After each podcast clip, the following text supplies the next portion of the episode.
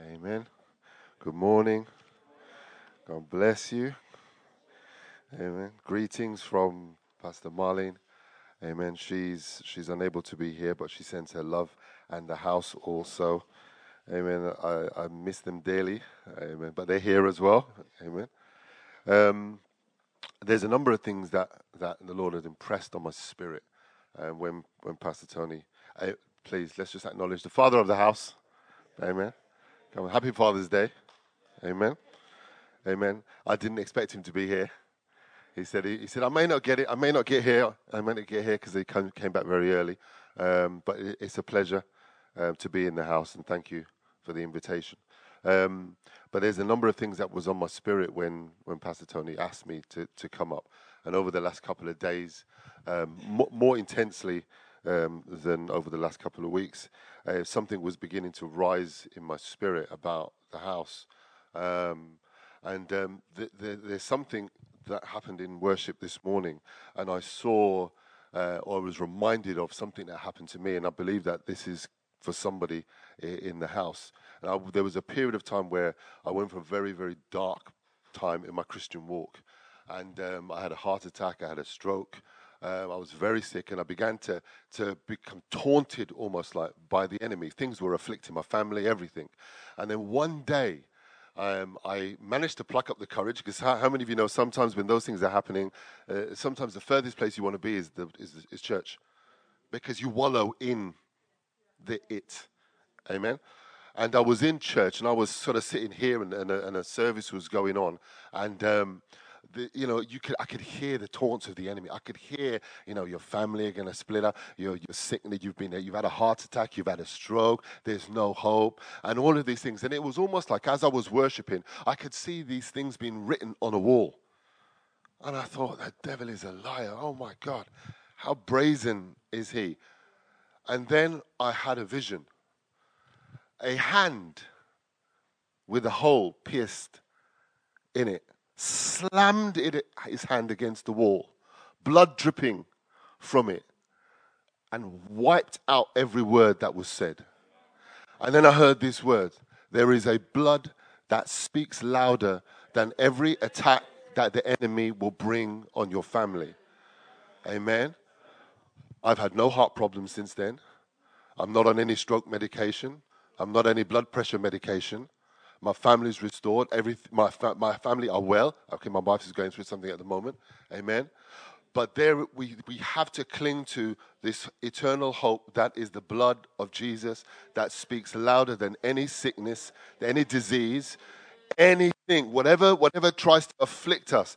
When we hold on to the word of God and we understand that that word is sure, we have the power to prevail. Amen. So whatever, whatever you're going through, whatever challenges are, are facing, you know that even when you find that you don't have the strength to speak, that there is a blood that speaks on your behalf. Amen. T- turn to Hebrews chapter 12. Amen. I know you're all good, godly Christians, so you know the word. But turn to Hebrews chapter 20, chapter 12, verse 24 is there. Hallelujah. And then we'll get into Hebrews, book of Hebrews, chapter 12, and verse 24. And it says, To Jesus, the mediator of a new covenant, and to the blood of sprinkling that speaks better things than that of Abel. That blood speaks on our behalf. Amen. When we when we go into warfare, I know this is not something that that, that many people realize, but your Christian life life is, is a warfare. It's a war zone. But the but the beautiful thing is that you have victory, and you've won before you even enter into it.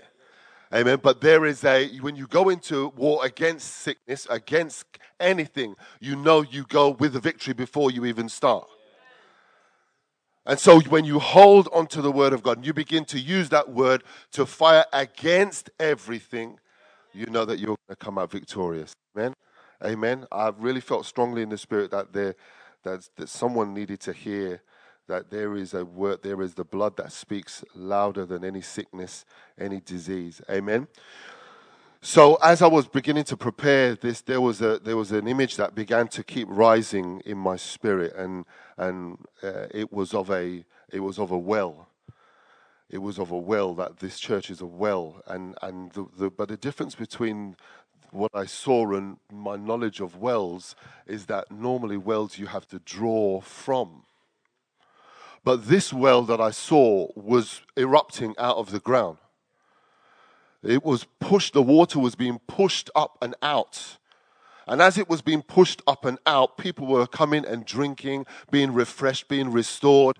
And this water just kept gushing and gushing and gushing out from under the ground in this place. And, and, and, and, I, and I heard, and, I, and as I began to pray, and I was like, Lord, what, what, what is this? What is, what is this about this, this thing? He said, The house is a wellspring of life. But this well, but normally we have to go and draw water, but the water level is going to rise so much that the well is going to begin to burst from within. And as the water begins to burst from within, you'll begin to feed out. The well will become a river, the river will become a sea. Amen.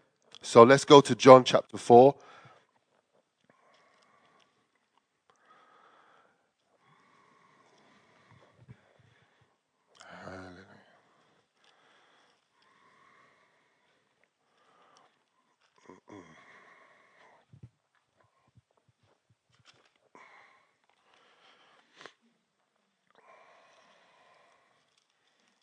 John chapter 4.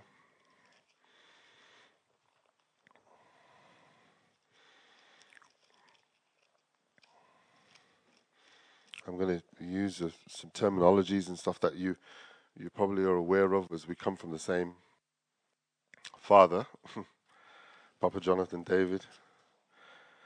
Amen. The key to a fruitful, uh, effective apostolic house is a people that know God.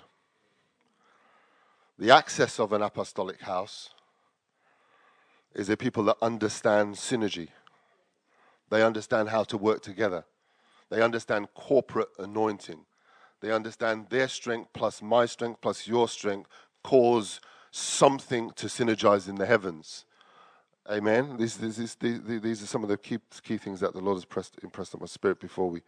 The effectiveness of an apostolic house is its intimacy with God. Amen. There is a day that has come upon us where we're in church unusual. You've heard that term before. There are many churches, but there are not many wells. There are many buildings, but there are not many rivers. There are many speakers, but there is not many life. Amen? Amen.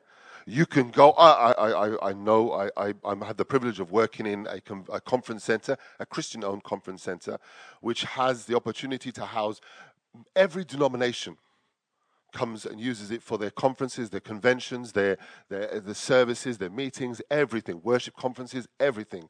And over the last three, four years, I've been in a position to view the body of Christ from a different perspective. And people are hungry. People are desperate to see and know God.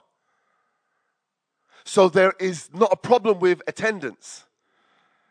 There's not a problem with faithfulness. There's not a problem with tithing. There's not a problem with, but there's a problem with life. Because you see people year after year come back and they're still the same. And you see people come back year after year and there's no change. Amen? And so, what the body of Christ doesn't need is more services or more programs. It needs people that know how to touch God so that God can touch them. Amen. We have something in our church that the Lord has been placing on us for, for about a year and a half. Find your place in His presence, that His presence will find itself in your place. What does it mean? Intimacy with God. If I don't know how to touch God, how can I touch you? If I don't know how to seek God for myself, how can I even say to you, God is good? Amen. Amen. God is going to return back to the body of Christ the power of the testimony. Amen. We overcome by the blood of the Lamb and the word of our testimony. But when you don't seek God, when you don't know God for yourself, how can you say to anybody, God is good? That's why my spirit was jumping when Pastor Tony was saying certain things this morning, because God has to be seen in our house. Now, not tomorrow, now. God has to be seen in our services when people come in for baby dedications and the church is full and oh, that's the only time you're going to see them. They need to see God now. Amen. God has been blowing our minds where He's been turning up like crazy in certain environments, certain moments in services, letting people know that He is real and He is alive and He is here. He just wants vessels. So as the water level flows and as the river flows in our houses, he begins to speak through prophecy. He begins to speak through word of knowledge. He begins to speak through miracles, signs and wonders and let us know that he is here. He's not dead. Whoever said he's dead. Amen. I remember one, one experience where my brother who had backslidden and who had, who'd gone for a terrible time with uh, alcohol abuse and he was, uh, it was, it was a terrible time and I was a young Christian and I began to pray for him one day, thinking, you know, youthful zeal. Come on, Brian, you, you, you, this, you're better than this. This is more to life than this. And I began to pray for him and he, he beat the living daylights out of me. You and your Christian faith. He began to speak in tongues while he was beating me up. Yeah. He tore my arm the ligaments in my arm, bruised face. And I'd gone to church the next day. there was prayer meeting going on. I had a jacket on. And as I went into church, and, uh, uh, a, a, a, a brother came and said, The Lord said, Give me your arm. I said, Well, there's only one arm I'm going to give you because I know what has happened to me. They didn't know. I gave him my, my, my arm. And I heard, immediately the ligament was healed. So I know God is a healer. Hmm? I know God is a deliverer. I came from a cult, 11 years mixed up in a cult, delivered through prayer and intercession of my parents. I know God is a deliverer. Amen. I know God is a deliverer. When nobody knew where I'd gone, there were intercessors that picked up in the spirit places where I had been in Spain, monasteries, places, or where I had been with this cult. They wouldn't have known unless God had told them. I know God is real. Amen. I know God is real. There, one, one beautiful example of God turning up was a couple in our church. And we did, I didn't know whether they was, they wanted to seek God for a baby or not. We didn't know. They just used to come and go and, in fact, not very regularly, the husband. And one day during the service, the Lord spoke to me and called them out. As I called them out and I began to hear the Lord say, this was in December, in May, you're going to be heavily pregnant. What a thing to say to someone if you don't know that they're they can't even have children. You're going to be heavily present. You're going to be waddling. And this baby is going to bring transformation in your life. The next Sunday, the husband came to me at the church and said, Pastor, can I say something to the church? I said, Yeah, of course. He's talked, he says, um, My wife's pregnant. And with the church, went, just like you, went silent for a bit, tried to comprehend. Hold on a second. And then he said, No, you don't understand. We weren't planning. We didn't even know. We didn't find out until yesterday. Now, six months on, she's heavily pregnant. But what happened? The word of faith that was released in the house let her know that before you knew you were pregnant, God knew. We've got to allow, bring God back into the house to make him real. Amen. And this is what I sense in the spirit that God is saying to the dream center is the well is going to push itself up so strongly that you will not be able to contain it. And that well will become a river, and that river will become a sea. Amen. Let's go. John chapter 4. Very familiar scripture. But I'm not going to pull from maybe areas that you may you may think. I'm going to focus on a couple of things. Um, John chapter 4 and Let's go from verse 7. A woman of Samaria a woman of Samaria came to draw water. Jesus said to her, Oh, sorry, pardon me. Let's, let's just go back from, chapter 1, chapter 1 of verse 4. Therefore, when the Lord knew that the Pharisees had heard that Jesus made and baptized more disciples than John, though Jesus himself did not baptize, um, but his disciples did, he left Judea and departed again to Galilee. But he needed to go through Samaria. Amen. So he came to a city of Samaria, which is called Sychar, near the plot of ground that Jacob gave to his son Joseph. Now Jacob's well was there. Jesus, therefore, being wearied from his journey, sat thus by the well. It was about the sixth hour. A woman of Samaria came to draw water. Jesus said to her, Give me a drink, for his disciples had gone away into the city to buy food. Then the woman of Samaria said to him, How is it that you, being a Jew, ask a drink from me, a Samaritan woman? For Jews, for Jews have no dealings with Samaritans. Jesus answered and said to her, If you knew the gift of God, and who it is who says to you, Give me a drink, you would have asked him, and he would have given you living water. Amen. The woman said to him, Sir, you have nothing to draw with. Amen. How many times do we talk ourselves out of God encounters? Uh, the woman said to him, Sir, how, you have nothing to draw with, and the well is deep. Where then do you get the living water?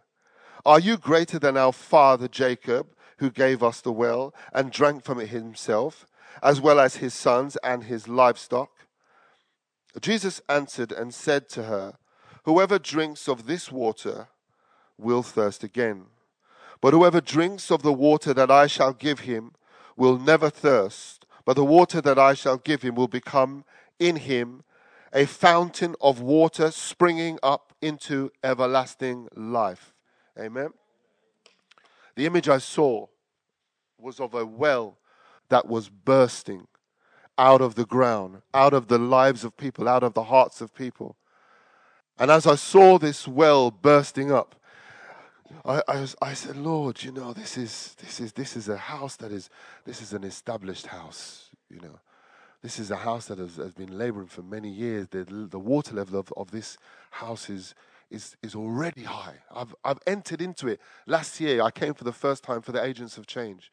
I felt in my spirit like I was not drowning, but floating there was water, the water level in the spirit was so high. So how are you telling me, Lord, that there is a well that is springing up in the house that I already sensed as well? He said, this well is going to be pushed up from out of the ground, from out of the people themselves.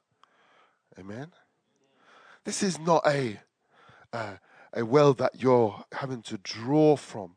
This is a well that, because of your relationship with Jesus, because of your connection to heaven, the well will rise so high that you, you, there's, a, there's, a, there's a place in the presence of God where you cease from your labor.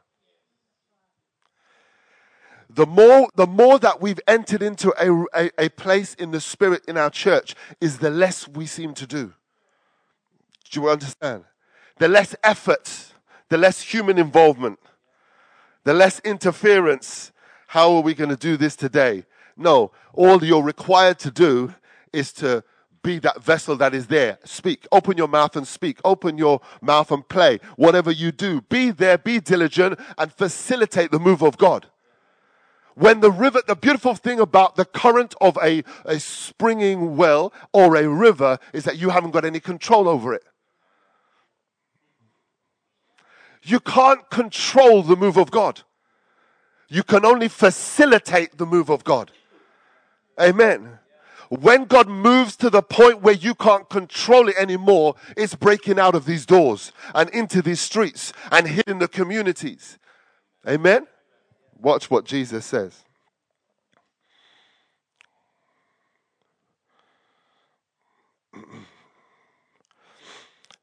So, verse, verse 13 Jesus answered and said, Whoever drinks of this water will thirst again, but whoever drinks of the water that I shall give him will never